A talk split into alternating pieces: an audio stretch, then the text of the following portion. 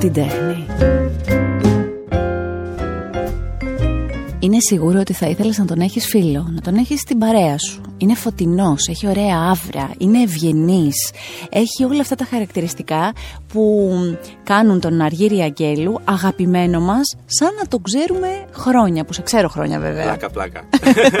Καλώς ήρθες. Καλώς σε βρήκα. Πόσο πολύ ήθελα να μοιραστούμε σκέψεις και μ, να κάνουμε ωραία πράγματα σε αυτό το art podcast μαζί, δεν ξέρεις. Επίσης θέλω να σου πω ότι είναι η πρώτη μου φορά που κάνω podcast, οπότε χαίρομαι πολύ που το κάνουμε μαζί, γιατί έχω λιγότερο άγχος και νομίζω ότι είναι και η πρώτη συνέντευξη που κάνω μετά τις καραντίνες και τα lockdown και όλα αυτά. Ξέρω ότι έχεις ξεκινήσει δυναμικά, να είμαστε καλά, με το καλό σου εύχομαι, δυναμικά και τρέχεις και θέλω μέσα από αυτό το art podcast να πάρεις περισσότερη δύναμη και να τα κάνεις όλα τόσο ωραία όσο πάντα τα κάνεις. Τι ωραία Παναγία μου, ναι. Δεν το πιστεύω κι εγώ ότι έχουμε πρόβες. Πρόβες, Άγνωστη ναι, λέξη ναι, τους ναι. τελευταίους μήνες. Ναι. Για μια πολύ ωραία παράσταση στο καλοκαιρινό θέατρο Αθηνά. Είναι δεύτερο καλοκαίρι σε δει στο, στο Ναι. θέατρο Αθηνά. Ήμασταν και πέρυσι με την Ιωάννα την Πηλικού που κάναμε του συλλέκτη. Φέτος λοιπόν θα κάνουμε τη θηλιά. Ένα ψυχολογικό θρίλερ. Ο κόσμος ίσως το ξέρει περισσότερο. Είναι πολύ γνωστή η ταινία του Hitchcock. Σωστά. Ε, και είμαστε πάρα πολύ ευτυχισμένοι.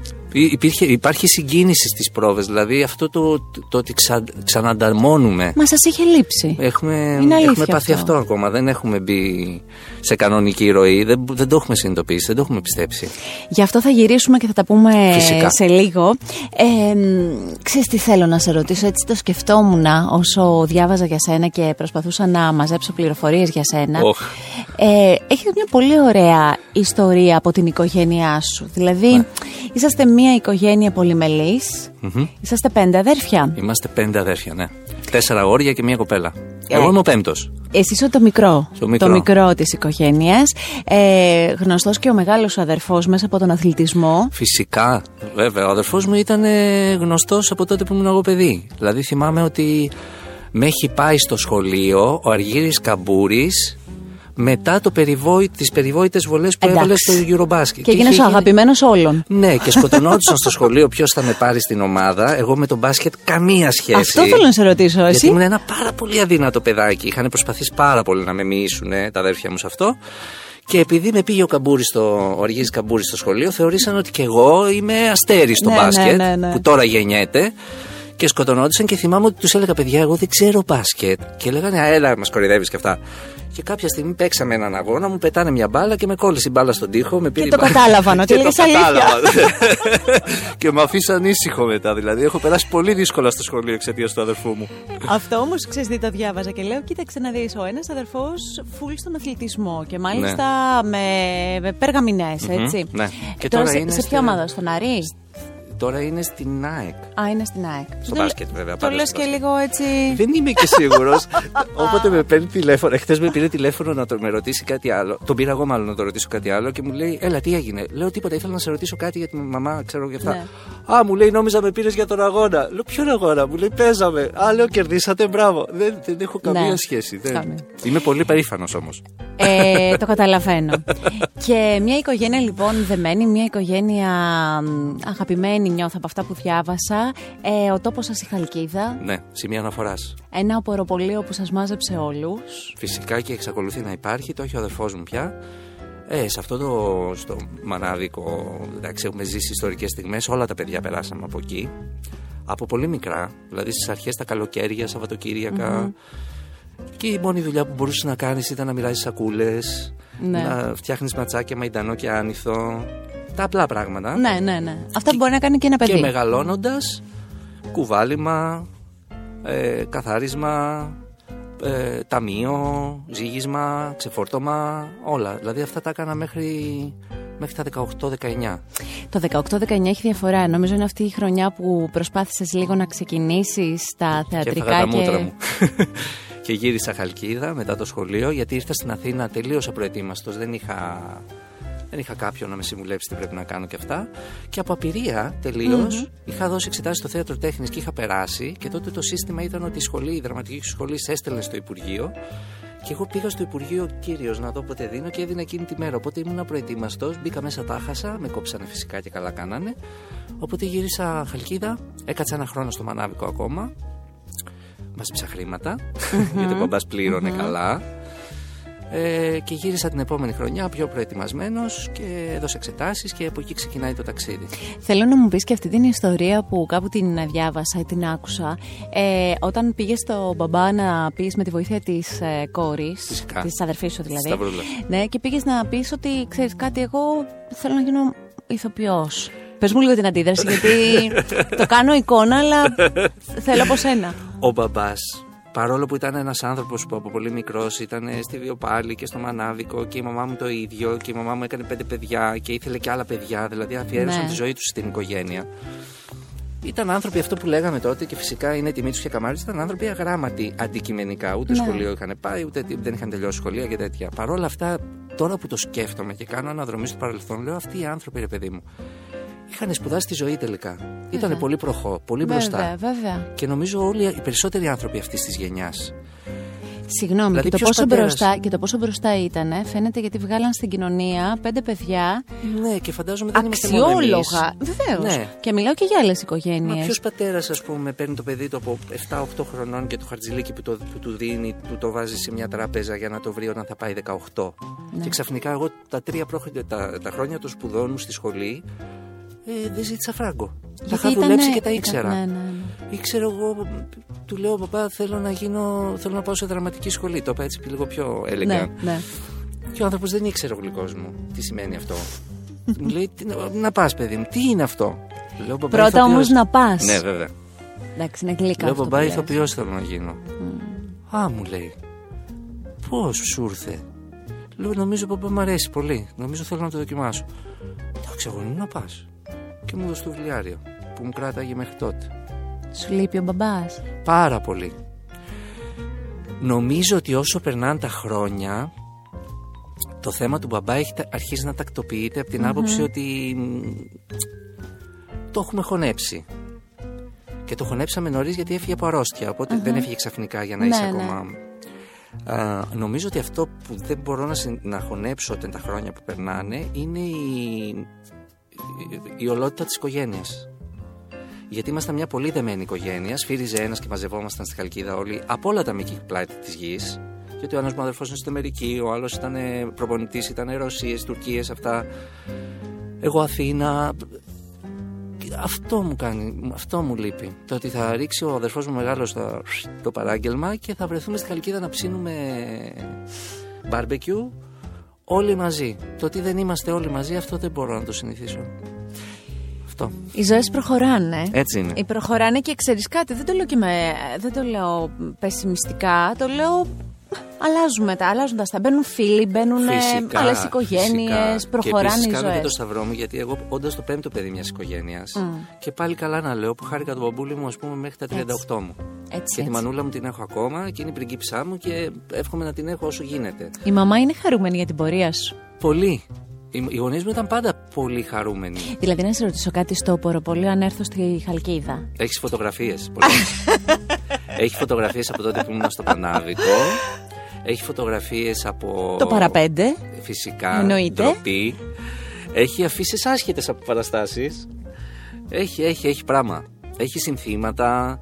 Και πρόσφατα μου είπε ο αδερφός μου ότι έχουν στο μαγαζί ένα, ένα πανό που είχαν φτιάξει τότε που έκανα το dancing. Εντάξει, αυτό ήταν. Είχα τραπεί πάρα πολύ, αλλά. Θυμάσαι ένα επεισόδιο στο Παραπέντε που ο Σπύρος στο δεύτερο κύκλο αποφυτά και πάμε εμείς διακριτικά, υποτίθεται στην αποφύτισή του και πάμε με τα πανό, με Ναι, τα ναι, ναι, ναι, κοφετή, ναι, ναι, ναι, με ναι, όλα. ναι, όλα. ναι. Αυτό κάνανε. Τέλειο. Ήρθαν Πολύ από τη ωραίο. Χαλ- Βάλανε πούλμαν και ήρθαν στον ημιτελικό, νομίζω ήτανε. Είχαν έρθει στο στούντιο, μου είχε πει ο αδερφός μου: Θέλουμε να έρθουμε να το δούμε από κοντά. Λέω: Ωραία, πόσα άτομα θα είστε; Μου λέει: Βάλε καμιά σαρανταριά, πενηνταριά. Λέω: Σόκα «Ποιοι είναι- εσύ». Ποιοι είναι οι 50. μου λέει: Θέλει και ο τάδε πελάτης, θέλει και ο άλλος πελάτης, θέλει και εκείνος. Λέω: Εντάξει, ρωτάω την παραγωγή. Λέω: Χίλια συγγνώμη, μπορούν να έρθουν από Χαλκίδα κάτι. Μου λέει: Ναι, ναι, καλέ, απλά να μας πεις τώρα. Δίνω λοιπόν, μπαίνω σε ένα πούλμαν και πάνε στο, σε γνωστή εταιρεία τέλος πάντων ε, παιχνιδάδικο Ναι. και παίρνουν βουβουζέλες, λέγω, πώς λέγονται Ναι, αυτά; ναι, όλα αυτά που κάνουν Τα- φασαρία μπόλικη. Πολλοί. Τους τα κρατήσανε στην είσοδο, αλλά τους αφήσανε να πάρουν τα, Τα πανό. πανό. Τα πανό λοιπόν, ότι καλή επιτυχία αργή. Ναι. Υπάρχουν ακόμα. Ακόμη. Και μου το είπε ο αδερφός μου προχθές και πέθανα στο γέλιο. Είναι τρελ, είμαστε τρελοοικογένεια, πολύ. Άρα έπεσα μέσα. Είσαστε αγαπημένη Πολύ, οικογένεια πολύ. και δεμένη οικογένεια. Πολύ. Βγαίνει αυτό σε σένα, ξέρεις. Μου δείχνεις έναν άνθρωπο πολύ ολοκληρωμένο. Δεν είμαι και ψυχολόγος, μην το παίζω έτσι, αλλά. Ούτε εγώ είμαι τουλάχιστον- ολοκληρωμένος. Ναι, άρα. Αυτό θα παίξει τρέιλερ, μάλλον. Αλλά θέλω να σου πω ότι ρε παιδί μου δεν μου δίνεις την εικόνα ενός ανθρώπου που δεν το έχει βρει ας πούμε μέσα του. Το παλεύει, το παλεύεις πολύ... ε, ε, να το πω σωστά, είσαι ένας άνθρωπος που κάνεις θέατρο πάρα πολλά χρόνια. το λατρεύω. Ξε, ξεκίνησα να κάνω αυτή τη δουλειά για το θέατρο. το Παρόλο λύ- που όντως παιδί της επαρχίας και της περιφέρειας, ε, η τηλεόραση ήταν ε, το μέσο Ακριβώς. επικοινωνίας; Και το λέω γιατί η αλήθεια είναι ότι η μεγάλη προβολή, η μεγάλη επιτυχία, το μεγάλο μπάμι έγινε μέσα από την τηλεόραση Φυσικά και και συγκεκριμένε. κάνω το σταυρό Εννοείται, μου. εννοείται. Αλλά νιώθω ότι κάπως ισορρόπησες γιατί δούλεψες πολύ και από την αρχή ήσουν σε πολλές θεατρικές παραστάσεις χρονιά με τη χρονιά, σαν να μην το άφησες και ποτέ. Κάτι με τραβούσε Γιώτα. Εγώ πήγαινα σε οντισιόν από 15 χρονών. Έπαιρνα το κτέλ από τη Χαλκίδα, έλεγα στη μαμά μου ότι πάω αγγλικά και κατέβαινα ο τρελάρας στην Αθήνα και πήγαινα σε όποια οντισιόν διάβαζα τότε στην ελευθεροτυπία. Η ελευθεροτυπία τότε είχε μία. Επειδή ο παπάς πάντα έπαιρνε δύο εφημερίδες στο σπίτι, είχε μία στήλη τα καλλιτεχνικά που εκεί τότε ήταν της μόδας να βάζουν τις ακροάσεις οι μεγάλες παραγωγές που ζητούσαν Σωστά. πολυπρόσωπους θεάσου.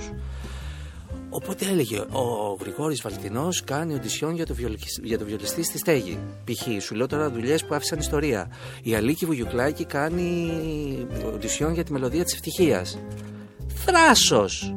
Έπαιρνα το κτέλ, κατέβαινα Αθήνα, έμπαινα σε ένα ταξί, με πηγαίνανε στο θέατρο, μου λέγανε βιογραφικό, έλεγα τι είναι αυτό, 15 χρονών ήμουνα. Και, και τ- κάτι με τραβούσε σε αυτό, δεν μπορώ να σου το εξηγήσω. Και έλεγα τότε ότι εγώ δεν πάω για να με πάρουνε. Πάνω εδώ πώ είναι αυτό το πράγμα. Γιατί σύντομα θα έρθει η ώρα να το κάνω και να με νοιάζει να με πάρουνε. Θυμάσαι οντισιόν στην οποία έχεις πάει έτσι πιτσιρίκος; Ε, δεν σε έχουν πάρει. Αλλά θυμάσαι τον βασικό πρωταγωνιστή που μετά τον συνάντησες, του το είπες ή έπαιξες μαζί του; Βέβαια. Ε, Καταρχάς θέλω να σου πω ότι η πιο συγκινητική ακρόαση που έχω περάσει και δεν το πιστεύω ότι το έχω ζήσει αυτό είναι με την αλικη Νομίζω το έχω πει και κάπου. Ε, και νομίζω ότι έχω δώσει οντισιόν στο, στο Φωκά, τον Ευαγγελινό. Ναι.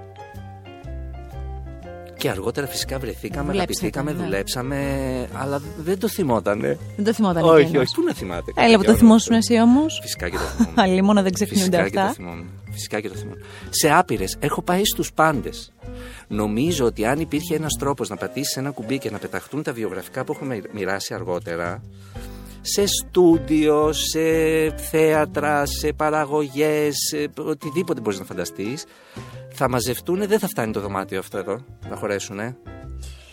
Ε, η πρώτη σου δουλειά θεατρική, Μμ. αν δεν κάνω λάθος, ήταν musical. Επαγγελματικά. Επαγγελματικά. Ναι. ναι. Ήταν το Σικάγο. Το Σικάγο το 99. Τώρα, άμα σου πω ότι εγώ το θυμάμαι αυτό. Θυμάσαι την πρώτη θα χρονιά ή τη δείξω- δεύτερη; Ε, δεν θυμάμαι τώρα να θυμάμαι την πρώτη Ποια ή έπαιζε; τη δεύτερη. Η κερασία Σαμαρά έπαιζε ή η Σία Κοσκινά; Εσύ Κοσκινά. Αυτό είδες. Έπαιζε εκεί. Ναι, μα, μα σε θυμάμαι. Αλήθεια, Ναι. λες. Αν ήταν τεστ, το πέρασα. Σου λέω ότι θυμάμαι ότι σε θυμάμαι. Άκου να δεις. Ε, γενικά, εγώ έχω μια αγάπη μεγάλη στα musical. Και εσύ είσαι ένας ηθοποιός, ο οποίος τα υπηρετεί στην Ελλάδα τα musical. Τα λατρεύω τα Πόσα musical. musical έχεις κάνει; δεν εγώ θυμάμαι θυμάμαι. 4-5 μεγάλα, μεγάλες παραγωγές Έχω σίγουρα. κάνει τουλάχιστον 15. Έχω κάνει πάρα πολλά κόρους Ναι. και από το 2004 και μετά αρχίσανε ρόλοι. Δηλαδή με, με την τηλεόραση παράλληλα Ναι, μου ναι, δόθηκαν ναι. και ρόλοι. Αλλά πριν έχω κάνει πολύ κόρους. Πολύ κόρους. Πολύ κόρους. Και ήμουνα και τυχερός γιατί στα πρώτα musical που έκανα ερχόντουσαν τότε ακόμα οι παραγωγοί τα χώνανε, Ναι. τα σκάγανε χοντρά και φέρνανε σκηνοθέτες από το εξωτερικό, χορογράφους από το Βέβαια. εξωτερικό. Βέβαια, μεγάλες παραγωγές. Τεράστιες. Δηλαδή ο Λιβαδάς, ο Λεμπέση, Ναι, όλοι ναι, αυτοί ναι, κάνανε ναι. τεράστιες. Λεμπέσης, γλυκός μου. Υπέροχος. Οπότε ήμουν πολύ τυχερός γιατί έπεσα με τα μούτρα εκεί πέρα και ήταν σαν να κάνεις ταχύρυθμα μαθήματα. Γιατί την παιδεία δεν την είχα αντικειμενικά. Ούτε χορό είχα κάνει από μικρός, ούτε Ναι, τραγούδι. αλλά ναι, αυτό θέλω να πω ότι μπαίνοντας στο χώρο αυτό μέσα από τα, εννοώ θεατρικά, κυρίως μέσα από τα musical, τι, δε- τι περίπτωση ηθοποιού έχουμε μπροστά μας; Κάποιος που και τα λέει και χορεύει και μπορεί να τραγουδήσει. Και μπο- δηλαδή είναι, δεν είναι απλό το musical. Όχι. Είναι δύσκολο. Αλλά όταν σ' αρέσει, δεν κάθεσαι να σκεφτείς τι είναι απλό και τι είναι δύσκολο. Λες, πού, πού αυτό μ' αρέσει.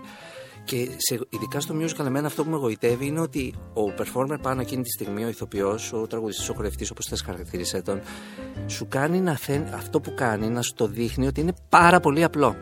Μμμ. Δηλαδή δεν έχει υπάρξει φορά που να έχω συμμετάσχει ας πούμε, σε, ένα, σε ένα τέτοιο είδους θέαμα και να... η αγωνία μου η μεγάλη είναι να μην με ακούσουν στο μικρόφωνο ότι λαχανιάζω. Την ώρα που χορεύεις, ας πούμε. Αυτές είναι οι δικές μου πετρίες τώρα. Και τώρα που το λες, είναι φοβερό το ότι. Όλο αυτό είναι Δεν το εκπαίδευση. ακούς. Ναι, ναι. Είναι φοβερή εκπαίδευση. Δηλαδή τι διαφραγματική, τι. Τι, τι αντοχές, τι. είναι, δύσκολο είναι, είναι, πράγμα. είναι, είναι ένας κόσμος ολόκληρος. Ναι. Είναι ένας κόσμος ολόκληρος. Ποιοι είναι οι ηθοποιοί αργυροί που σου αρέσουν στο musical στην Ελλάδα; Πάρα πολύ. Ε, ο Αργύρης Αγγέλου Και ένας. έχω Τους δουλέψει άλλους. και πάμε πάρα πολλούς εξαιρετικούς από πολλές γενιές. Και θέλω να σου πω ότι οι άνθρωποι που έρχονται και μετά τη γενιά τη δική μου είναι ακόμα πιο εκπαιδευμένοι γιατί εμείς είχαμε ένα ένστικτο. Και ανθρώπους που μας καθοδηγούσαν. Και πολλή δουλειά βέβαια. Τώρα τα παιδιά έρχονται φορτσάτα. ναι, ναι, ναι. Δηλαδή υπάρχουν παιδιά που τραγουδούν, χορεύουν, Πες μου παίζουν. κάποια ονόματα, ή του σήμερα ή του λίγο πιο χθες, ας πούμε. Ε, Που ξεχωρίζεις εσύ, άντρες, γυναίκες. Κοίταξε, πολλά παιδιά ξεκινήσανε με εμάς. Δηλαδή, θυμάμαι, ας πούμε, στη μελωδία της ευτυχιας που κάναμε στο Παλάς το 14, ήταν 15, δεν θυμάμαι. Είχε, έπαιζε ο Ιάσονος ο Μανδυλάς, που τώρα κάνει, ας πούμε, τρελή επιτυχία Ναι, στα, ναι, στην ναι, πιτσιρικαρία ναι, ναι, και είναι ναι. και καταπληκτικός. Ναι, ναι. Ότι είχε έρθει από το Λονδίνο τότε και ήταν ένα παιδάκι συνεσταλμένο με πολύ όρεξη για δουλειά, με πάρα πολύ ταλέντο και ήρθε, τον είδαμε στην ακρόαση και πάθαμε σοκ και πήρε ρόλο. Ε, Έπαιξε τον ταχυδρόμο. Ε, ο Άρης ο, Πλασκοβίτη, ο Πλασκασοβίτης. Τον είχαμε στο Εξαιρετικός. Ρεντ. Πρώτη του δουλειά 19 χρονών. Εξαιρετικός. Ούτε σε σχολή είχε πάει ούτε τίποτα. Η Αντιγόνη Ψυχράμη. Ε, όλα αυτά τα παιδιά τα έχω δει Να θα έλεγα γεννιούνται. ότι τα έχω μεγαλώσει κιόλας. Γιατί είμαι πολύ μεγαλύτερό τους. Μικρός ακόμη, ε, ήσουν να συμμετείχες σε μία ε, παράσταση, σε ένα θέαμα με τον Τάκη Ζαχαράτο. Βέβαια. Ε, πρώτον, πες Όχι μου. πολύ για- μικρός, μετά τη σχολή. Ε, εντάξει, μικρός Α, να πω Αργύρη. 22-23, πόσο ήταν τώρα. Αυτό, Ναι, το 2003 ήταν. Ξέρεις κάτι, μικρός λέγεται αυτό. 25 ήμουνα. Ε, άντε, λίγο μεγαλύτερος. λοιπόν, ε, αρχικά πες μου για την συνύπαρξη με τον Τάκη Ζαχαράτο. Τι να σου πω για τον Τάκη. Από τότε που τον γνώρισα, βέβαια, υπάρχει τρομερή εκτίμηση. Σέβομαι πάρα πολύ αυτό που κάνει. Θεωρώ πάρα, πάρα πολύ δύσκολο αυτό που κάνει. Πάμε στο ίδιο γυμναστήριο, όταν πηγαίναμε γυμναστήριο. Εσύ με τρελά αποτελέσματα. Μας έχεις Και ο τρελάνει στο Τάκης Instagram. επίσης, έτσι. Και ο Τάκης επίσης, Ε, βεβαίως. να τα λέμε και αυτά. Σωστό. Ε, δουλέψαμε λοιπόν τότε, είχε κάνει μια παράσταση στο, στην Ίντριγκα λεγόταν, ένας χώρος του...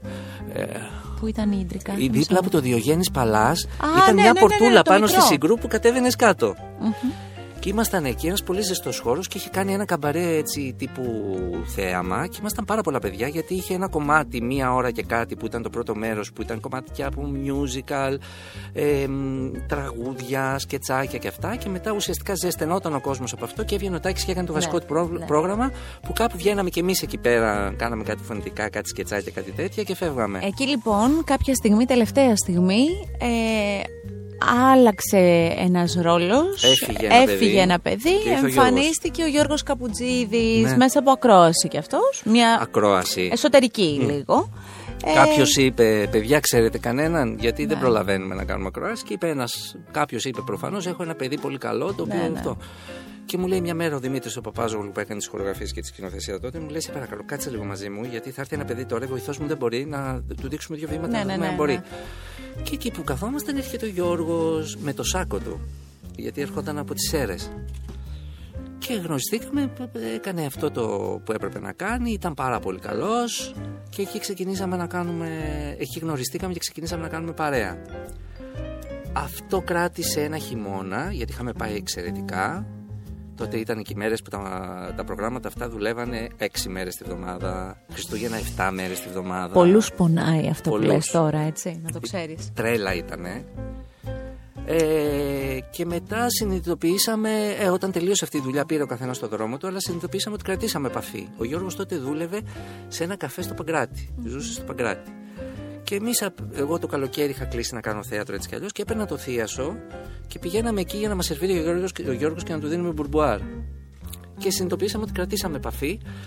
Κάποια στιγμή έπρεπε να αλλάξει σπίτι γιατί νομίζω ήθελε να πουλήσει ο ιδιοκτήτης που, έμενε, που του νίκησε το σπίτι, ήθελε να πουλήσει το σπίτι και ξενικιάστηκε ένα από μένα από πάνω, ένα στουντιάκι, ένα διαράκι, τι ήταν, δεν θυμάμαι. Και του λέω: Μα θες εκεί και από εκεί κρατήσαμε πολύ καλή επαφή πια. Ξέρεις κάτι, θέλω πολύ να ακούγονται αυτές οι ιστορίες γιατί καμιά φορά ο κόσμος όταν βλέπει επιτυχίες στην τηλεόραση ε, μένει δεν πειράζει, συμβαίνει αυτό, αλλά μένει σε αυτό που βλέπει. Λέει, ναι. Α, είναι πετυχημένοι. Μπορεί να φαντάζονται και τους ηθοποιού να ζουν πλουσιοπάροχα όλοι. Βέβαια. Ε, και το, το ίδιο συμβαίνει και με τους παρουσιαστές, με τους τραγουδιστές. Νομίζουμε ότι όπου υπάρχουν φώτα, Υπάρχει χρήμα, άνεση; Όχι, αλλά άμα υπάρχει πολύ αγάπη, όλα γίνονται. Είναι ωραίο να θυμάσαι τέτοιες στιγμές και να τις μοιράζεσαι με τον κόσμο, γιατί όλοι κάπως ξεκινάμε και ξέρεις κάτι. Έτσι δενόμαστε μεταξύ μας. Ε, βέβαια. Μόνο έτσι. αυτό που λέμε με τον Γιώργο είναι ότι εμάς θα μας ενώνει πάντα αυτό, αυτό το σπρώξιμο που είχαμε και οι δύο, ρε παιδί μου. Ότι άλλαξε η ζωή μας ταυτόχρονα σε κάτι άλλο ε... Και έχετε κοινά από επαρχιακή πόλη και ναι, οι δύο στην ναι. Αθήνα, μόνοι σας, ε, από οντισιόν μέσα από ακροάσεις. Είναι πάρα πολύ αστείο γιατί, όπως σου είπα, ήμουν ένα τρελό οντισιονάκια. Για άλλη μια φορά λοιπόν είχα πάει σε μια ακρόαση, είχα φτάσει στους δύο και δεν πήραν εμένα, πήραν τον άλλο. Και γυρνάω στο σπίτι και είμαι κομμάτι. Έχω καταρρεύσει. Γιατί δεν έχω υπόψη μου κάτι άλλο για μετά. Λέω, να ο, ο χειμώνας που λένε ότι δεν υπάρχει ηθοποιός που να μην μείνει ένα χειμώνα άνεργος. Λέω, ήρθε η ώρα μου και τι θα κάνω και αυτό και δεν το πιστεύω και έκλαιγα και θυμάμαι με έβλεπε ο Γιώργος και μου λέει γιατί κλαις, λέω πήγα σε μια κρόση και δεν με πήρανε και γιατί σκάς, λέω γιατί δεν μπορώ να σκεφτώ κάτι άλλο, δεν ξέρω τι θα κάνω δεν, δεν, δεν, δεν, δεν, δεν, δεν έχω μάθει τίποτα άλλο που θα γίνει τώρα μου λέει λοιπόν άκου να δεις τώρα, μη στεναχωριέσαι γιατί εγώ θα γράψω μια σειρά και θα παίξεις εκεί και έτσι πως έκλαιγα κάνω μια τι που τι μας λες τώρα. Γιώργο, ευχαριστώ πολύ για τη συμπαράσταση, αλλά παράτα μας. Και πέντε μήνες μετά, μου ήξερα ότι γράφει. Έγραφε τότε με ένα φίλο του. Ε, και μου λέει, Αργύρι, μάλλον θα κάνω μια σειρά. Ε, λέω, ναι. Έχω γράψει ένα ρόλο για σένα. Α, ε, ναι. Θα παίξεις. Και ήταν οι Σαββατογεννημένες. Και ήταν ο μαθητής ο γνωστός. Ο Λαζάρου. Ο Λαζάρου. Ναι, ναι, ναι. Όπου θέλω να σου πω ότι για τις Σαββατογεννημένες με πήγες τότε στο στούντιο Άτας στη Φρόσο Τυράλ. Τι γέλια είχαμε ρίξει τότε, Παναγία μου, τι ωραίες εποχές. Και με πήγαν εκεί πέρα και ήταν εισχωρημένη η Πυγνολόπη Κροντιροπούλου mm. που έκανε σκηνοθεσία. Μια πίστευτη τύπησα. Ναι, ναι. Πήγανε με δει. Και να δούνε. Εμένα με το που με είδανε, με πήρανε. Δεν έκανα ούτε διάβασα, ούτε να κάνω τους μια σκηνή. Έκανες. Τίποτα, ναι, τους έκανα. Γιατί το είχε γράψει ο Γιώργος τόσο πάνω, πάνω. μου. Ο Γιώργος για να παίξει το Χωσέ, του κράταγα λόγια και έκανε δοκιμαστικό. Λίγα λε. Εντάξει, αυτό είναι φοβερό. Είναι φοβερό. Γιατί πήγαμε στο στούντιο και έκανε δοκιμαστικό. Και, του και μετά ο σεναριογράφο ενέκρινε τον ηθοποιό; Ε, δηλαδή, ο Καπουτζίδη ενέκρινε τον Καπουτζίδη. Δεν θυμάμαι γιατί για κάποιο λόγο δεν τον αφήνανε να παίξει. Φοβόντουσαν ότι η ευθύνη είναι μεγάλη για το γράψιμο. Ήταν η πρώτη του δουλειά ναι. και νομίζω ότι κάτι τέτοιο είχε γίνει. Και κάποια στιγμή ξέσπασε ο Γιώργος γιατί το είχε γράψει για τον εαυτό του και είπε ότι αφήστε με να κάνω ένα δοκιμαστικό δεν είναι δυνατόν να μην με αφήσετε να κάνω δοκιμαστικό. Και όταν έκανε δοκιμαστικό, φυσικά το είδαν όλοι και είπανε. Εντάξει. Πώς είναι να παίζεις με την Κατιάνα Μπαλανίκα, με την ε, Ράντου, με... πώς είναι; Με αυτούς τους ανθρώπους όλους, παρόλο που δεν, δεν κρατήσαμε άμεσα επαφές, είναι και άνθρωποι. Η Κατιάνα απομονώθηκε κάποια στιγμή, πήγε στην Αμερική με το εγγόνι της άλλες, άλλος τρόπος ζωής. Αυτό δηλαδή, που λέμε, προχωράνε οι ζωές που λέγαμε. Όταν έρχεται στο θέατρο ή πήγα εγώ πέρυσι και την είδα στην παράσταση του Γιώργου, υπάρχει τέτοια συγκίνηση σαν να μην έχει περάσει μια μέρα. Δηλαδή την Κατιάνα, νομίζω ότι όποτε τη συναντώ θα την κοιτάω πάντα με αυτό το βλέμμα του Λαζάρου. Του ερωτευμένου. Ναι. την αγαπάω πάρα πολύ την Κατιάνα. Αυτό το Λαζάρο που φώναζε το άκουγες καιρό; Στις περισσότερες σκηνές, άμα τύχει να δούμε μαζί ένα επεισόδιο, θα δεις ότι στις περισσότερες σκηνές γελάω δεν μπορούσα να κρατηθώ. Δεν μπορούσα. Με την Κατιάνα δεν μπορούσα να ξεπερνούσε. Απλά από ένα σημείο και μετά που κάναμε, που εξοικειώθηκα, εντάξει, το, το, το, μπορούσα να το κοντρολάρω. Αλλά άμα σου δείξω τώρα σκηνές, δεν θα το πιστεύεις πως γελάω ξεδιάντροπα. δεν μπορούσα να το αντιμετωπίσω. Και είναι ωραία η στιγμή που κάποια στιγμή οι Σαββατογεννημένες πήραν μπροστά, γιατί ήταν λίγο βραδιφλαγέ αυτό. Βέβαια, μετά τα Χριστούγεννα το θυμάμαι. Αλλά πήραν μπροστά, αρχίσαμε το βλέπαμε, mm. αρχίσαμε, σας αναγνωρίζαμε. Ναι. Ειδικά εσάς τους δύο, δύο νέα παιδιά. Ναι, ναι. Ε, Ήτανε, ε, θυμάμαι ότι σας καλούσαμε στις εκπομπές τότε, αρχίσαμε και, αρχίσαμε Δειλά, και το δειλά, ναι. δειλά, δειλά και λέγαμε ναι, να είναι και εκείνος. Ε, είχατε φανταστεί ότι αυτό που θα ακολουθήσει με το παραπέντε, λέω για σένα και το Γιώργο, γιατί συνεχίσατε μαζί. Μμ. Ε, είχατε φανταστεί ότι αυτό που θα γίνει θα κουνήσει όλη την Ελλάδα και θα μείνει... Δηλαδή εγώ νιώθω ότι από τις επαναλήψεις ε, παίζει, παι- δεν έχει σταματήσει ποτέ Και η τώρα ομάδα. παίζει νομίζω. Το βλέπω με μανία να ξέρεις. δηλαδή, ο- όταν, θε- όταν, δεν- όταν είμαι πεσμένη, ε, θα βάλω να δω παραπέντε. Και όχι μόνο, ξέρω και τις ατάκες. Ναι, Όπως ναι. βέβαια δεν λέω κάτι πολύ ιδιαίτερο, γιατί Μα όλοι είναι το ξέρουν. φοβερό ότι μου- σου μιλ- μου, μας μιλάνε παιδάκια που πια πόσα έχουν περάσει 15-16 χρόνια. Ναι. Που δεν είχαν γεννηθεί τότε. Η επαναλήψη Και κάνει σου δουλειά. Το λένε- YouTube κάνει δουλειά. Δουλεύει, δουλεύει. Το YouTube δουλεύει πολύ. Είναι φοβερό πόσο έχει αγαπηθεί. Όχι, δεν το φαντάζεσαι αυτό το πράγμα. Αν με ρωτάς για το μυαλό του Γιώργου, πιστεύω ότι ο Γιώργος μέσα του το ήξερε. Ναι. Τον θεωρώ διάνοια και επίσης θεωρώ ότι ένα από τα χαρίσματα του Γιώργου είναι το γεγονός ότι ξέρει πάρα πολύ καλά ό,τι θα του συμβεί. Νομίζω με κάποιο τρόπο το προκαλεί κιόλας. Είναι φο- ε, ε, έχει το άγγιγμα του Μίδα για μένα. Δουλεύει και πάρα πολύ, ας Πάρα λέμε και πολύ. αυτό, έτσι. Αλλά έχει και το άγγιγμα του Μίδα. Ναι, η ναι. αλήθεια είναι. Είναι φωτεινός, είναι, είναι είναι, ωραίος. είναι χαρισματικό πλάσμα. Αυτό είναι το χαρισματικό πλάσμα. Ε, εγώ δεν το φανταζόμουν. Πίστευα ότι έγινε μια πολύ ωραία αρχή ε, και να δούμε τι θα φέρει αυτό. Εκεί ήμουνα. Όταν διάβασα το σενάριο, φυσικά και κατάλαβα ότι είναι πάρα πολύ ωραίο, αλλά δεν φανταζόμουν ποτέ ότι θα φτάσουμε στο επίπεδο να γίνουμε legend. Ναι, τύπου απαράδεκτη, τρεις σειρές που τις βλέπαμε και λέγαμε δεν θα ξαναγίνουν Καλά, και αυτά. εκείνη την εποχή ήσασταν παντού. Δηλαδή, δεν ξέρω. ε, Όχι, ε, ήταν τρέλα γιώτα εκείνη η περί- εποχή, ήταν Φαντάζομαι παράνοια. και με πάρα πολλή δουλειά, βεβαίως. Παράνοια. Και νομίζω αυτό που μας έσωσε, εμένα τουλάχιστον θεωρώ ότι με, με έσωσε, ήταν το γεγονός ότι δουλεύαμε τόσο πολύ γιατί αν είχες χρόνο να συνειδητοποιήσεις τι γίνεται γύρω σου. Μπορεί θα και να το τρελαινόσουν. χάνατε. Ναι, θα τρελαινόσουν. Ε, ναι, γιατί Πολλή- πολλή δεν δουλειά. ξέρω αν ήσασταν και τόσο. ε, θέλω να πω, ας πούμε, η Σμαράγδα Καρύδη είχε κάνει βήματα. Και η Ελισάβετ, Η βέβαια. Ελισάβετ Βέβαια, αλίμονο. βέβαια. Και, και είναι και, πώς να το πω, και ηλικιακά και είχαν βγει και περισσότερο στη δουλειά κτλ. Ε, ε, τρελαίνεσαι λίγο. Ήταν και σκληρή εποχή. Δεν ξέρω αν θυμάσαι τις μεσημεριανές εκπομπές, τα αποκλειστικά ρεπορτάζ, τις καταδιώξεις. Ε, Πώς δεν τα θυμάμαι. ε, Καμιά φορά τα εγώ λέω να δεις σε πώς τα νέα θυμάμαι. παιδιά Ε, τώρα. Τα, τα σκέφτομαι και υδρώνω. Ναι, ναι. Ήταν πολύ hardcore, δεν Πολύ ήτανε- δύσκολη εποχή. Πολύ σκληρή εποχή. Πολύ σκληρή εποχή. Αλλά γλι- ε, νομίζω ότι μας, μα- μας γλίτωσε, εμένα τουλάχιστον το αισθάνομαι και το έχω συνειδητοποιήσει πολλές φορές, το γεγονός ότι δουλεύαμε 16 ώρες τη μέρα.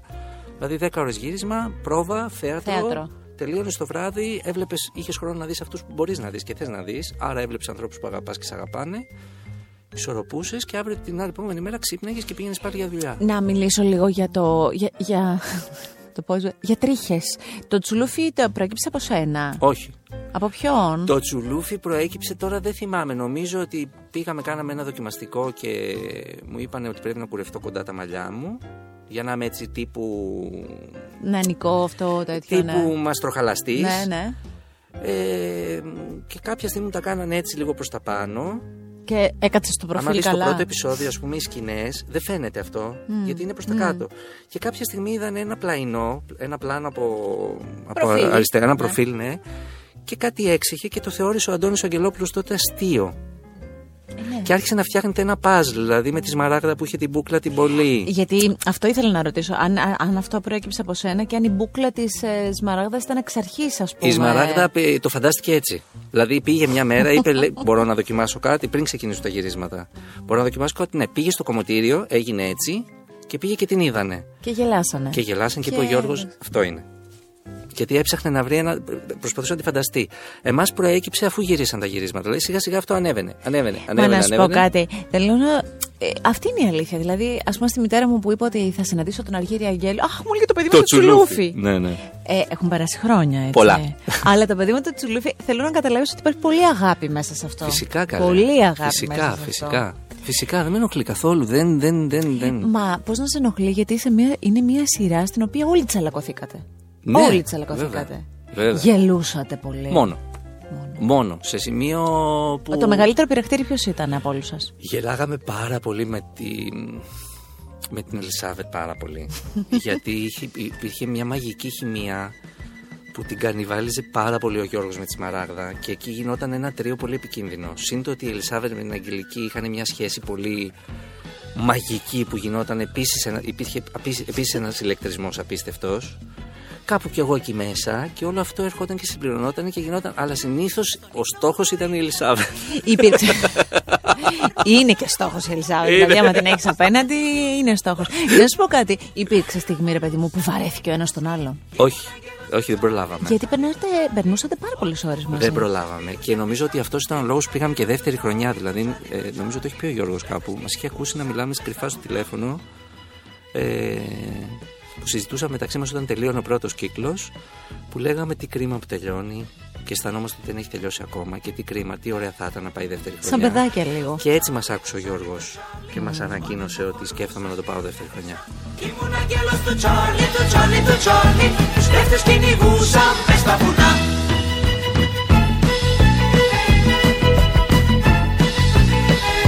Ήμουν αγγέλος του Τσάρλι, του Τσάρλι, του Τσάρλι, τους κλέφτες κυνηγούσα μες στα βουνά. Και να μείνουμε λίγο στην τηλεόραση. Μετά το Παρά Πέντε τι; Το χάος. Το χάος. Πολύ δύσκολα ήταν μετά το Παρά Πέντε από την άποψη ότι το αυτονόητο και αυτό που περιμένεις είναι ότι OK, okay, τελειώνει το Παρά Πέντε και θα γίνει χαμούλης. Και θα χτυπάει το τηλέφωνο και δεν θα το προλαβαίνετε. Ναι. Στο θέατρο έγινε. Γιατί είχε στρωθεί το, το χαλί. Μα το θέατρο δεν το άφησες και ποτέ. Ποτέ. Προφανώς αυτό μου το ναι, ξεπλήρωσε. Ναι, Ακριβώς. Στην τηλεόραση. Δεν ξέρω τι έγινε. Δεν ξέρω τι να σου πω. Ίσως ταυτίστηκα τόσο πολύ. Ίσως θεωρούσαν ότι έχουμε σαλτάρει και ότι θα ζητάμε τα αντερά μας. Ναι. Ίσως ότι με είχε ταυτίσει τόσο πολύ που δεν μπορούσε να με φανταστεί σε κάτι άλλο. Ήμουνα και σε μια ηλικία που να τον πάρεις να κάνει τον μικρό, να τον πάρεις να κάνει τον μεγάλο, το μεσήλικα. Τι να τον πάρεις να τον κάνεις; Σωστά. Έχεις και να αφήσει και μια εικόνα που είναι του πολύ νεανικού. Δηλαδή, είσαι ένας άνθρωπος ο οποίος. Καλά, μας δουν στο θέατρο, μπορείς να παίξεις και το ένα και το άλλο, δεν το συζητώ. Ναι. Αλλά ε, μπορείς να παίζεις τον, τον νεαρό για χρόνια. Γιατί είναι έτσι. Δεν ξέρω τι έγινε στη τηλεόραση. Έκανα κάποια πράγματα Βεβαίως, μετά. και συμμετοχές. Δηλαδή, μετά το παραπέντε, ας πούμε, έκανα μια σειρά στον Αντένα, η οποία δεν είχε πάει ιδιαίτερα καλά. Ε, και μετά. Μετά παύση. Κάποια guest και τα προγράμματα που όλοι αγαπήσαμε, το Dancing with the Stars και το Familiar. Εγώ σε αυτά τα προγράμματα σε αισθάνθηκα να είσαι πάρα πολύ μέσα σε αυτά. Εννοείται. Δηλαδή δεν αισθάνθηκα ούτε στιγμή να διεκπεραιώνεις κάτι. Ούτε για αστείο. Δεν υπάρχει στην κοσμοθεωρία μου, δεν υπάρχει στο σκληρό μου Ναι, αυτό. ναι. Καταρχάς με άγχωνε πάρα πολύ το γεγονός ότι αυτό το πράγμα θα μείνει για πάντα στο YouTube. Ναι, και το Πολύ βλέπουν. φαντάζεσαι; Και Δεν σκέψου γίνεται. και στο απορροπολείο τι θα γινόταν. Αυτό; Θα έμπαινε ο κόσμος, θα έλεγε χάλια είναι ο γιος. Τα 50 άτομα με το πούλμαν που ήρθαν. Τα πετάγανε ντομάτες που τις είχαμε και τζάμπα. ε, μ, κοίτα, στο, στο dancing ήταν δεδομένο, δηλαδή όσο σε είχαμε δει σε musical. Εντάξει, ήταν δεδομένο ότι θα πήγαινες πολύ καλά. Τα Γύρι. φοβόμουν Αφού το πάρα έχεις. πολύ. Τα φοβόμουν πάρα πολύ. Θυμάμαι, με παίρνανε από το πρώτο dancing. Και το είχα φοβηθεί πολύ. Πάρα πολύ. Δεν ξέρω γιατί. Γιατί είμαι φοβητσιάρη φυσικά. Ε, και δεν το έκανα την πρώτη χρονιά. Και τη δεύτερη χρονιά που με πήρανε, ήρθε μια συγκυρία πώς ήρθε κάπως από εδώ από εκεί. Δεν είχα και τίποτα άλλο. Η γνωστή Ναι. εποχή που σου λέω. Ναι. Και λέω αυτό έχουμε τώρα. Ήταν ένα βράδυ, θυμάμαι. Τρεις η ώρα ήτανε, δεν θυμάμαι τι. Κάπου το έχω πει και αυτό. Και λέω που μου τώρα δεν ξέρω τι να κάνω. Ό,τι είναι, στείλ το. Και σκάει μήνυμα, τρεις η ώρα. Συγγνώμη, Αργύρι μου, αν είναι κάθε φορά που κοιτάς το ταβάνι και λες Θεέ μου, ό,τι είναι να γίνει στυλιτό Σου και έρχεται κάτι υπόσχομαι, καλό, ειλικρινά. να το λες αγόρι μου αυτό, να το ευχαριστιέσαι. Προφανώς πρέπει να το νιώθεις πολύ βαθιά για να συμβεί. Δηλαδή, γιατί το έχω κάνει και άλλες φορές από τότε. Δεν Και έχει δεν- πιάσει.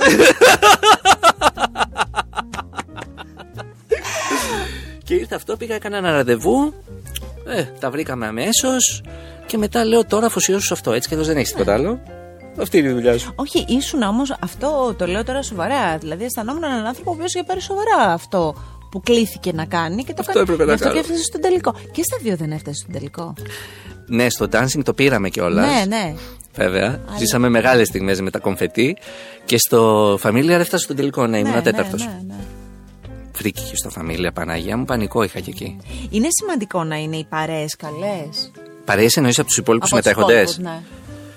Ε, μ, Συνεργάτες, αυτοί που είσαστε Κοίταξε, η είμαι ομάδα. ένα εύκολος συνεργάτης γενικά. Πολύ. Γιατί είμαι πάρα πολύ ανοιχτός. Δηλαδή και στην πρώτη μέρα της πρόβας που θα πάω, στο θέατρο ενώ Πας στη με το δουλειά μου, που είναι χαμόγελο ο και- χώρος μου, ε, είμαι πολύ ανοιχτός.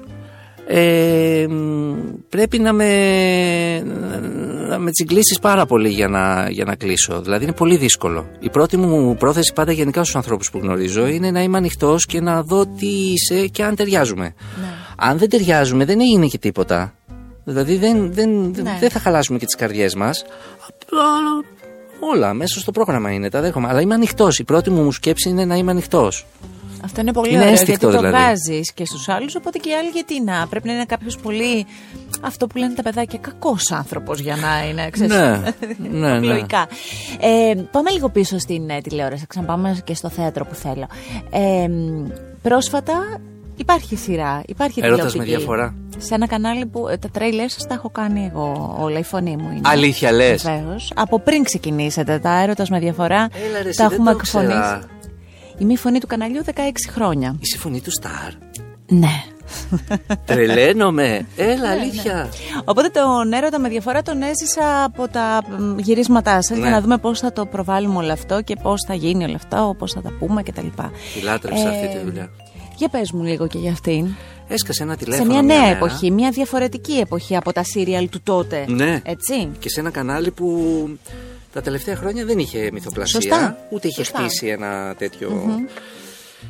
Χτυπάει μια μέρα το τηλέφωνο πέρυσι το καλοκαίρι και είναι η Νάταλη Δούκα που την ήξερα από παλιά από την Dangweir, αλλά τότε ήταν στο Άτα. Και μου λέει Αργυράκο τι κάνεις και αυτά; Λέω ωραία Νάταλη, που τότε είχα να της μιλήσω.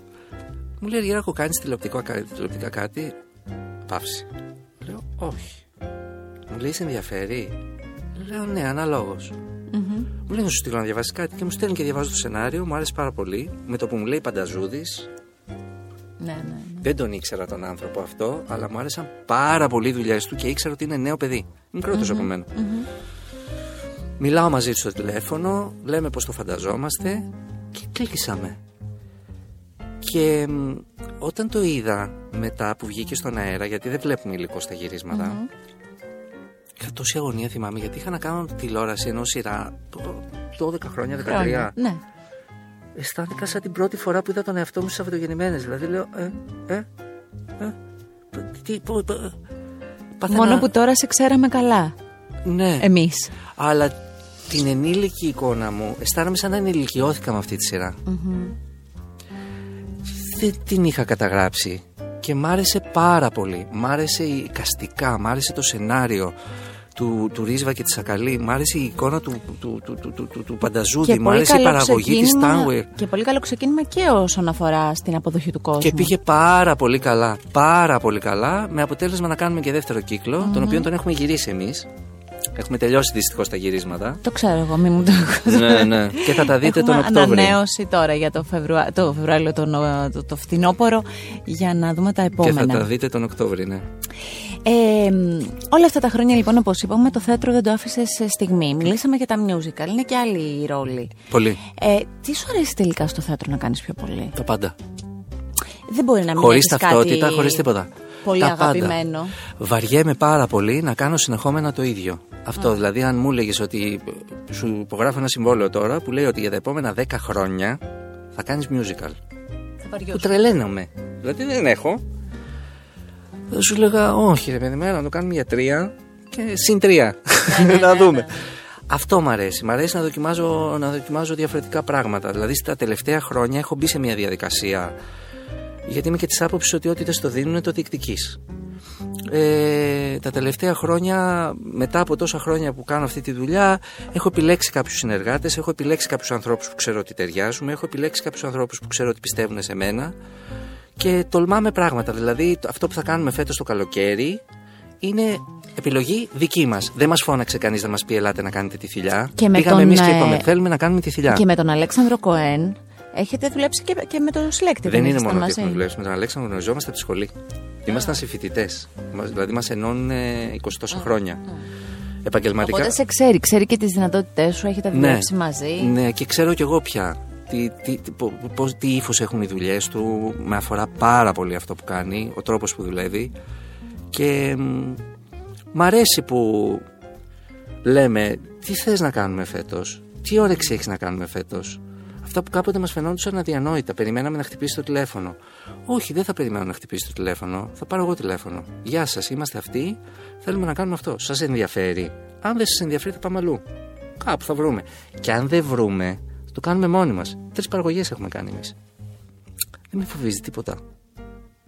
Αργύρι να σου πω κάτι. Σε βλέπω και μ, νιώθω ότι είσαι στην καλύτερη σου φάση. Παρόλο που όλοι οι ηθοποιοί έχετε περάσει δύσκολα το τελευταίο διάστημα και Ναι. είναι αλήθεια αυτό. Πέρασα πάρα πολύ δύσκολα στην καραντίνα. Μη στο παίζω άνετο. Και η χαρά που βλέπει τώρα είναι η χαρά γιατί ξαναέρχομαι σε. Επανήλθαμε. Ναι, ναι. Δηλαδή μου φαίνεται αδιανόητο αυτό που κάνουμε Στην εδώ. τώρα. καραντίνα ε, έκανε γυμναστική, μαγείρεψε, έβαψε. Έφαγα πολύ. Οπότε έφαγα και έκανα γυμναστική είναι μετά το. Έβαψα, έχτισα, εγκρέμισα. ε, ε, ε, και με, από ένα σημείο και μετά δεν ήθελα να κάνω τίποτα. Τίποτα. Καθόμουν στον καναπέ, έτρωγα και έβλεπα τηλεόραση. Ναι. Τα πάντα. Και έφτασα σε ένα σημείο που λέω δεν μπορώ άλλο έτσι. Δεν, δεν, δεν, δεν, δεν θα βγει άλλο έτσι. Κουράστηκα πάρα πολύ. Και ευτυχώς που είχα και το γατί. Όταν άρχισα να μιλάω με το γατί και να μου απαντάει. Στεναχωρήθηκες λίγο Εκείνο- μετά μέσα σου. Είπες δεν πάει καλά. Το Ναι, πράγμα. νομίζω ότι εκεί λέω έχουμε πρόβλημα. Δηλαδή, όταν άκουγα το γατί να μου μιλάει και να μεταφράζω τι μου λέει, λέω τώρα έχουμε πρόβλημα. Κάνει μεταγλωτήσεις. Ε, Έκανε μεταγλωτήσεις. Έδινε Πάει και καλά τη με το φωνή Μάξι, σου. μιλάω πάρα πολύ. μιλάω πάρα πολύ και είναι και αυτός και πολυλογάς και μου απαντάει. Ναι, μιλάμε πολύ με το Μάξι. Πες μου λίγο, λίγο περισσότερα λόγια για αυτή την ε, παράσταση που φέτος το καλοκαίρι, αρχικά θα κάνω μία παρένθεση, θα πω ότι ε, έλεγα χθες πόσο μου έχει λείψει το θέατρο. Εγώ είμαι φανατική Το του ξέρω. θεάτρου, πάω πάρα πολύ, περνάω πάρα πολύ ωραία. Νομίζω ότι είναι ο τρόπος ψυχαγωγίας που επιλέγω τελικά. Έξω, δηλαδή έξω από το σπίτι μου αυτό, μέσα στο σπίτι διάβασμα. Μ' αρέσει πάρα πολύ. Είναι άλλο πράγμα. Και μ, νομίζω ότι και με αυτόν τον τρόπο αγκαλιάζω και τους ηθοποιούς που είναι πολύ φίλοι μου, είναι πολύ... και ξέρω τις αγωνίες τους. Ε, μ, πες μου λοιπόν για αυτό που φέτος θα πρέπει όλοι να προσπαθήσουμε να είμαστε όχι μόνο στη δική σας παράσταση, σε όλες τις παραστάσεις που ανεβαίνουν, Ε, κα- ακριβώς. να δώσουμε μια σε εισαγωγικά αγκαλιά σε αυτούς τους ανθρώπους που έμειναν τόσο καιρό στο σπίτι τους ε, μην, καν, μην, μην μπορώντας να κάνουν αυτό που έχουν γεννηθεί για να κάνουν. Ναι. Ετοιμάζουμε λοιπόν ένα υπέροχο έργο, κλασικό έργο πια, η Θηλιά. Του, ε, του, του, του- οι περισσότεροι την ξέρουν σαν ταινία του Hitchcock, Hitchcock. τέλος πάντων, του Patrick Hamilton. Ε, είναι ένα θρίλερ στο οποίο μ, δύο, νέα, δύο παιδιά σκοτώνουν ένα πιτσιρικά έτσι για την ειδονή του κινδύνου, την ειδονή του εγκλήματος. Και η σχιζοφρένειά τους φτάνει εκεί που οργανώνουν ένα πάρτι, καλούν τη μητέρα του παιδιού και κάποιους επιλεγμένους φίλους και το στίχημά τους είναι να μην καταλάβει κανείς τίποτα. Αυτό. Όλο το έργο είναι να μην καταλάβει κανείς τίποτα. Δεν θα σας πω τι γίνεται στο τέλος Όχι. φυσικά, αλλά μ, το έργο πραγματεύεται αυτή την έπαρση. Γιατί όλα τελικά, όλες οι κλιματικές συμπεριφορές και όλες οι υπερβολές ξεκινούν και τελειώνουν από εκεί. Ε, μ, σαφέστατα δεν είναι ισορροπημένοι χαρακτήρες αλλά είναι ένα, ένα, ένα υπέροχο έργο με υπέροχους ρόλους ε, εξαιρετικό suspense, ψυχολογικό thriller να πούμε ότι είμαστε μια παρέα συγκλονιστική είναι η Γογό η Μπρέμπου είναι ο Παντελής ο Καναράκης που παίζει ένα ρόλο εντάξει θα είναι καταπληκτικός Τι μεγάλο ταλέντο και ο Παντελής. εγώ δεν είχα δουλέψει με τον Παντελή και έχω πάθει σοκ τώρα αυτές τις μέρες. Ε, είμαι εγώ, είναι ο Γιάννης ο Σύντος που είμαστε στο, ήμασταν στον έρωτα με διαφορά. Σωστά. Τον αγαπάω πάρα πολύ το Γιάννη. Ε, καλέ. Ο Αλέξανδρος Κοέν. Ο Αλέξανδρος Κοέν δεν παίζεις. Δεν παίζει, μόνος σκηνοθετεί. σκηνοθετεί, Ναι, ε. ναι. Οκ. Η Ελένη Κρήτα, καλέ τι έχω πάθει. Η αγαπημένη Ελένη Κρήτα. η Ελένη Κρήτα και μ, είμαστε μια πάρα πολύ αρ- ωραία παρέα και μ, ζούμε αυτή τη χαρά τώρα του, του ξανανταμώματος. ναι. Δεν έχουμε περάσει ακόμα στη, στη φάση δουλειά. Ζούμε, τη- έχουμε τη χαρά αυτή. Μετά θα περάσετε στη χαρά του καμαρινιού. Στη χαρά της παράστασης. Παράστασης. Μου φαίνεται αδιανόητο. Ότι θα ανάψουν τα φώτα, ναι. Παναγία μου. Θα έρθω να το δω και θα. Από το 11 θυμάμαι αυτό Ιουνίου που πρώτα ο λες. Θεός. Είναι στο ο Θέατρο Ιούνιος Αθηνά. τώρα, είναι ο μήνας που ξεκινάνε όλοι. Πέμπτη Παρασκευή Σάββατο Κυριακή για όλο το καλοκαίρι και όσο θέλει ο κόσμος φυσικά. Ε, στις 9.30 ώρα. Μια ωραία παραστασούλα. Τι άλλο σου έχει λείψει αυτό το διάστημα να κάνεις εκτός από τη δουλειά, Διακοπές, ταξίδια; Καθόλου δεν μου λείπουν οι διακοπές. Οκ. Είσαι του σπιτιού άνθρωπος. Φτάνει πια. Είμαι του σπιτιού, ναι, αλλά Ήμουν του σπιτιού. Ήμουν του σπιτιού. Είμαι πια. όχι, όχι. Διακοπές φυσικά θα, θα, θα ήθελα πάρα πολύ. Μου έχουν λείψει τα ταξίδια πάρα πολύ. Ταξίδια. Δηλαδή, εχθές είδα που η Ντιόν ανέβασε που ξεκινάει το Νοέμβριο στο Las Vegas και Ναι. τα καινούριες παραστάσεις. Γιατί ήμουν και από τους πρώτους που είχε κλείσει εισιτήριο για τη συναυλία εδώ πέρα. Είσαι, σου αρέσει η Είμαι Σελίν τρελός. Μμ. Όποτε μου αρέσει, έχω πάει στο Las Vegas για να τη δω. Έγινε. Εντάξει, συνεννοηθήκαμε. Ναι, ναι, ναι. Και έχω κάτσει Καταλάβει. δεύτερη σειρά, έχω πληρώσει το εισιτήριο πολύ ακριβά. και ένα τριήμερο στο Las Vegas, πολύ ακριβά. ναι, αλλά είναι από αυτά που τα σκέφτεσαι, τα θυμάσαι. Και σου σκεφτόμουν έχουν αυτό μείνει. λοιπόν που Ναι. λες εχθές. Με είχε πιάσει. κατα- Εκεί συνειδητοποίησα ότι μου έχουν λείψει τα ωραία ταξίδια. Και λέω και, και ανέβασα και ένα τέτοιο που είχα πάει στη συναυλία.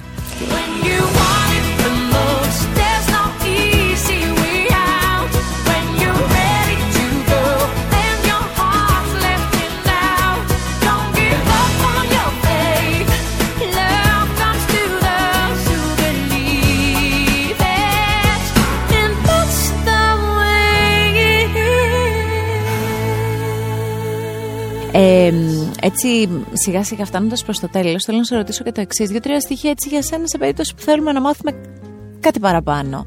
Είσαι άνθρωπος ο οποίος θα πάρει το βιβλίο του και θα κάτσει να διαβάσει, θα διαβάσει μόνο θεατρικά έργα; Ε, μ, είναι η βιβλιοθήκη αγαπημένο σου, αγαπημένος σου χώρος στο σπίτι; Φάσεις περνάω.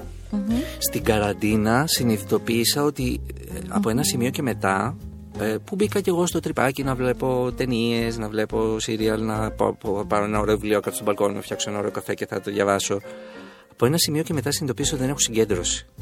Και εκεί το εγκατέλειψα. Δηλαδή έπαιρνα ένα βιβλίο, ξεκίναγα και διάβαζα την πρώτη σελίδα. Και μετά από ένα τε- τρία λεπτά έλεγα, πήγαινα στη δεύτερη και έλεγα Ναι, αλλά τι διάβασα στην πρώτη. Δεν καταγραφόταν τίποτα. Γιώτα δεν, δεν, δεν- δεν ξέρω τι έπαθε ο εγκέφαλος. Οπότε σε αυτή τη φάση θέλω να βγαίνω έξω. Να περπατάω. Μου είχε λείψει πάρα πολύ το Ποιες να πάω είναι, σε οι ένα ωραίες, εστιατόριο. ποιες είναι οι ωραίες σου βόλτες στην Αθήνα; Φωκίωνος Νέγρη, γειτονιά μου. Κυψέλη αγαπώ πάρα πολύ. Και γενικότερα το κέντρο της Αθήνας μου αρέσει πάρα πολύ. Είμαι παιδί του κέντρου. Ε, μ, μ' αρέσει να πει, η, μεγα- η μεγαλύτερη μου διασκέδαση είναι να πάω σε ένα εστιατόριο και να φάω ένα ωραίο φαγητό. Είσαι του φαγητού; Μόνο του, όχι του γλυκού. Το γλυκό δεν αλμυρού. μου λέει τίποτα. Αλμυρό είμαι, δεν υπάρχει σάλτσα που να μην μου βουτήξει ο δάχτυλο. Μ, Μόνο ε, να δοκιμάζεις ή μαγειρεύεις κιόλας; Τα πάντα. Α. Ό,τι ονειρεύεσαι μπορώ να φτιάξω. Μαγειρεύω πάρα πολύ καλά. Μην με προκαλείς, Επικίνδυνα. γιατί μπορούμε να κάνουμε ένα διαγωνισμό. Φίλο ανοίγει. Ανοίγω, Και φίλο. εγώ ανοίγω, φίλε. Τι φίλο ανοίγει. Ψωβί φτιάχνει. Αυτά είναι. Φτιάχνω. Άμα κάνεις αυτά τα Ωραία, πράγματα, εντάξει, άρα μαγειρεύεις. περνάμε, το, περνάμε τα, Ναι, τα ναι, τεστ ναι. μας. Σωστός. Μ' αρέσει Η μαμά πολύ. μου αυτό λέει. Μπράβο, σωστός. Ε, θέλω να κλείσουμε τη συνάντησή μας με δύο ερωτήσεις που έχω από το ερωτηματολόγιο του Προύστ και τις έχω επιλέξει από σένα, για Οκ. σένα.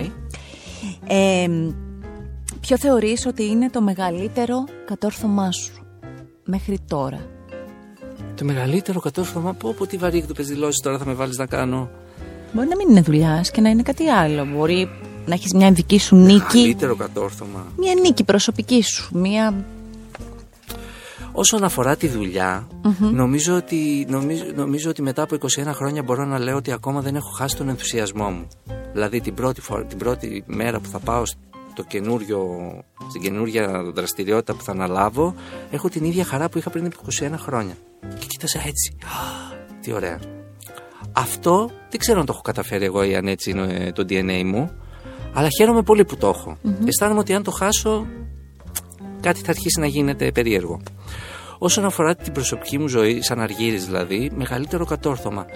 Νομίζω ότι είμαι ένας καλός άνθρωπος.